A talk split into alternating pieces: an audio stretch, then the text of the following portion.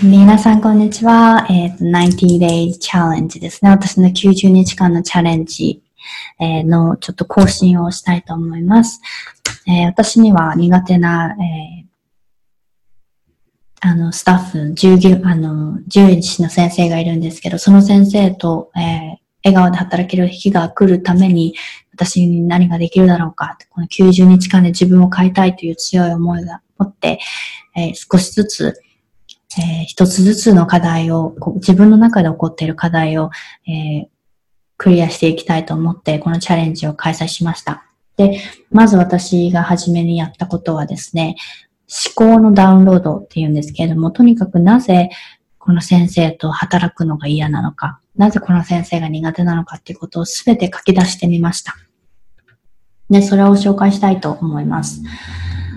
えーとですね、まずいろいろ出てきたんですけど、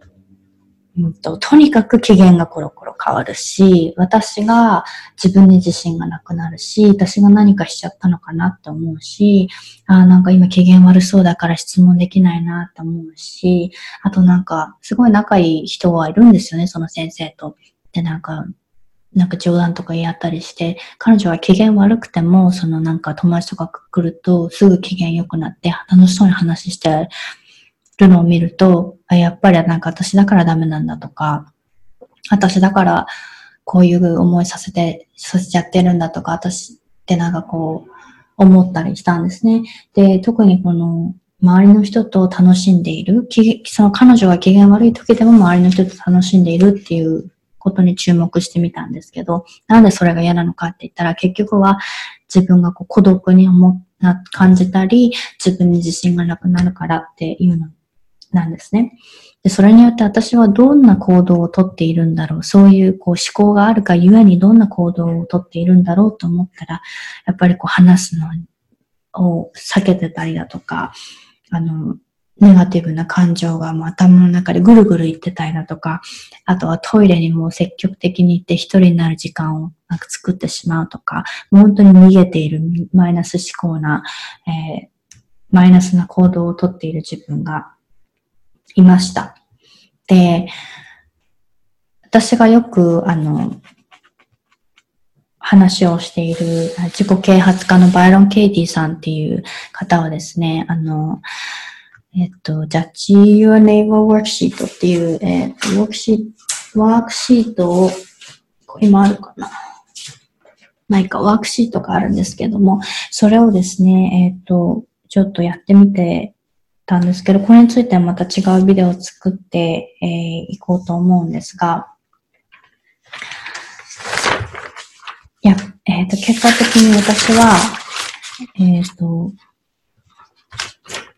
そうですね、その彼女の行動によって自分の感情が左右されてしまっていることに気づいたんですね。彼女が機嫌良かったら私も機嫌いいし、彼女が機嫌悪かったら私も機嫌悪い。で、私何が彼女にしてるかっていうと、彼女に私の機嫌を損ねないようにしてもらっている自分がいるっていうところだったんですよね。彼女が機嫌よくいてくれたら私も機嫌よく入れるからお願いしますみたいな。それってなんか自分の感情、自分自身の持っているパワーをもう完全に放り投げて、もう彼女に尋ねて委ねてしまっているっていう自分に気づきました。で、これはやっぱりおかしいですよね。で、こういうふうに相手に何かをしてほしい、どうこうしてほしいって思うときって、自分がこう気持ちよくなれるからとか、自信がつくからとか、自分が一緒に、自分が働いていて楽しいからとか、自分のこの働く意味がを感じられるからとか、価値を見出せるからって本当に周りの人に対し、周りの人にその自分、自己需要とか自己肯定感をお任せしてるんです。で、ここに気づいてほしいんですけれども、ここに気づくと、あ、私またやってるなって。また周りの人の意見で自分の価値を決めているって思うので、まず今日の、えっと、思考ダウンロードができたことはすごく良かったと思います。あの、結局私は自分、こう職場で気分よくいたいし、落ち着いていたいし、自信があると思いたいし、自分の技術にも自信を持ちたいし、自分がチームの一員として役に立ってると感じたいし、そのためには、この先生が笑顔で出社してくれて、ニコニコして私に話しかけてくれて、え、ー、と、不機嫌にならないでくれて、なんかこう、器具とかもイライラしたら投げたりもしないで、私にいつも笑顔で、あの、楽しく働いてくれたら達成できるっていう、もう他人に求める。求めすぎですよね。結局求めているのは、自分だったっていうことに気づきました。で、まあ、せっかくなので、私が、えっ、ー、と、ジャッジ Your Neighbor Worksheet っていうの何を書いたのかちょっと紹介しますね。で、この、せっかくだから書こうと思うんですが、使いました。はい。えー、っと、この、自分に繰り返、ここ初めに書いてあることなんですけど、自分に繰り返しストレスを生む状況について思い浮かべてください。この状況において誰に怒りを感じたり混乱したり悲しくなったり失望しますか？っていうのが一番初めの質問なんですが、それに私が書いたのは、私は、えっ、と、じゃあ、G 先生にしますね。G、G、あの、頭文字が G なので、G 先生に怒っています。なぜなら、えっ、と、私の一日を、なんで、ダメにするから。彼女は私の一日をダメにするから。で、えっ、と、2番目は、この状況において、あなたはその人にどのように変わってほしいですか？何をしてほしいですかってあるんですけど、そこに私が書いたのは、えっ、と、その彼女に、えー、気分のムラをがをなくしてほしい。えっ、ー、と、床に物を投げないでほしい。えー、みんなのことをな、えー、怒鳴らないでほしいって書きました。その後、この状、この3番目が、この状況において、あなたはその人にどのようなアドバイスしますかって書いてあるんですけど、そこに私は、えっ、ー、と、G 先生は、えー、私の、あ、彼女の、えー、感情をしっかりとコントロールすべきで、え、穏やかでいるべきだ。って書きました。で、4番目が、この状況においてあなたが幸せになるために、その人は何を考えたり、言ったり、感じたり行う必要がありますか？と書いてあります。そこで私は、うんと、私は彼女に、えー、不機嫌な態度をとってほしくないし、一緒に働いて楽しいと思えるような人になってほしいと書きました。で次ですね、この状況においてその人のことをどう思いますかって書いてあります。批判的に書いてある。批判的に書いていいってことなので、私はその先生はわがままで、えー、気分にムラがあって子供っぽいって書きました。で、次ですね。この状況に関して二度と体験したくないことは何ですかって書いてあります。そこに私が書いた答えは、えー、自分に自信がないと思う。二度と私は自分に自信がなくなりたくないと書けました。で、ここからジャッジメントワークシートのすごくこう、意味のある、えっ、と、質問をしていくんですけれども、下に4つの質問ってありまして、えっ、と、まず一番初めに私が書いた答え、私の仕事を、職場の一日をダメにするっていうことですね。その彼女が私の一日をダメにするからっていうことに対して、はい。4つの質問の一番初めが、それは本当ですか？心から本当に、本当にそうだと言い切れますか？彼女が私の一日を無駄にする。心から本当かって言い切れるかって言ったら、違う、違う。うん、言い切れない。うん。次の質問が、その答えが、その考えが本当であると絶対言い切れますか？あ、これは、えっ、と、答えがいいえ、初めの答えがいいえだった場合は、えその次の質問に行きます。私の場合はいいえだったので、え3番目の質問に行きます。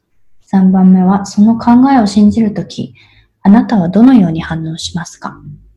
何が起きますか？えー、っと、この G 先生が私の一日をダメにするって思ったとき、どのように反応しますか？やっぱりネガティブになるし、一人でトイレに行ったり、頭の中がぐるってぐるぐる考えちゃったり、自分に自信がなくなったり、イライラしたりすると思います。次の質問。その考えがなければ、あなたはどうなりますか？これね、ちょっと難しいんですよね。だって私の頭の中には、この先生が私のしょ、私の一日をもうダメにするっていう考えでもがっつり固まってるわけですよね。もしその考えがなかったとしたら、なかったとしたら、普通なんですよね。働いてる時にその考えがなかったとしたら、ああ、またなんかやってるなーって、またなんか不機嫌だなーって追われる。そういうことなんですよね。で、この4つの質問によって、自分が今まで考えていた、すごく強く信じていたことに、もう、パワーをなくなってしまうんですよね。それまではずっともう彼女また私の一日をなんかダメにしてとか、またダメにされたとか思ってたんですけど、今本当にそれって本当に、本当にそれが起こってるのかってことはそもそもそうじゃないって分かったし、その考えがなかったとしたら、実は平和に、普通に仕事ができているっていう事実に気づきました。で、その次に置き換えっていうのをやるんですけれども、置き換えっていうのは大体3つパターンがあって、自分自身に置き換える場合と、相手に対して置き換える場合と、えっ、ー、と、内容を全く反対にするっていう置き換えがあります。まず自分自身に置き換えるパターンをこれにやってみると、えっ、ー、と、ドクターが、この獣医師の先生が私の一日をダメにする。なので、この誰々がっていうところを自分に変えます。となると、私は私の一日をダメにする。で、この真逆のことを言った後に、この、この文、新しい文が実は正しいかもしれないっていう理由を3つ考えるんですね。私が私の一日をダメにしている理由。感情的になってイライラして凹んでダメにしてるのは私なので、これ正しいですよね で、自分でこうどうしていいかもわからず、結局人のせいにして、自分の一日をダメにしてるのは私。どんなことがあっても気にしない性格だったら、すらりとさらりと流せるから、結局自分で自分の一日をダメにしている。はい、じゃあこれが置き換え1個目。で、2回、2個目は相手に対して置き換える。だから今は、えっ、ー、と、これ逆にするんですね。私が彼女の一日をダメにする。この理由を考えますね。私が彼女の一日をダメにしている理由。やっぱりネガティブ思考になって、多分仕事も遅くなってると思うから、手術の準備とかも遅いし、手術もなんかはちょっと長く響いちゃったり、かかっちゃったりして、多分彼女の一日をダメにしてる。それから、うん、楽しく働けたらそれでいいんだけど、それができてないところがあるから、私が彼女の一日を無駄にしてるところもあると思うし、あともう一つだけあるかな。私がこう、頭の中で感情的になってることによって、多分彼女にもそういうオーラが出てるから伝わっちゃってて、彼女の一日をダメにしてるところがあると思います。でもう一つの三つ目の置き換えですね。彼女は私の一日を無駄にするためにする。っていう全く反対のことを言うと、彼女は私の一日をダメにしていない。で、もここまで来ると、なんかそうそう、結局自分だからっていう考えになってるので、はい、私です。その通りですって 言えます、私ははい。これはこのジャッジメントワークシートの力強い、すごいところで、結局相手にも、あの、あの相手のせいにしてたんですけど、あの振り返ると結局自分が自分の感情をしっかりとコントロールできていなくて、相手のせいにして、相手にコントロールしてもらおうとしてるから、自分が辛いんですね。で、ここで私が気づいたのは、私の心の中の思い、私のこう、本当に、私の心の中にいる、本当の本当の私が、私自身に求めていることは、私は、周りの人に、なんでやってくれないのっていう形で、言葉にしているっていうのを前本で読んで、その通りだなと思ったんですね。例えば私が人に優しくしてほしいって思ってる時って、私が私自身に優し、もっと優しくするべきなんですよね。優しくしてほしいと思ってる時は、相手になんで優しくしてくれないの？もっと優しくしてよって言うんですよ。こういうことを私たちは本当にやっている。だから、友達とか親とか先生とか上司とか後輩とか先輩とかみんなに対して、こうしてほしいっていう願いがあるときは、自分にそれができていないときなんですね。周りに何かを求めてるときは、自分に大体優しくなれてないし、自分のことを誰よりも大切にして入れてないから、周りにお願いするっていう。何それっていう感じなんですが、えー、はい、こんな感じで私の90日のチャレンジになりました。はい。とりあえず今日はこんな感じです。皆さん、えー、また進歩があった時に、えー、伝えますので、お楽しみに。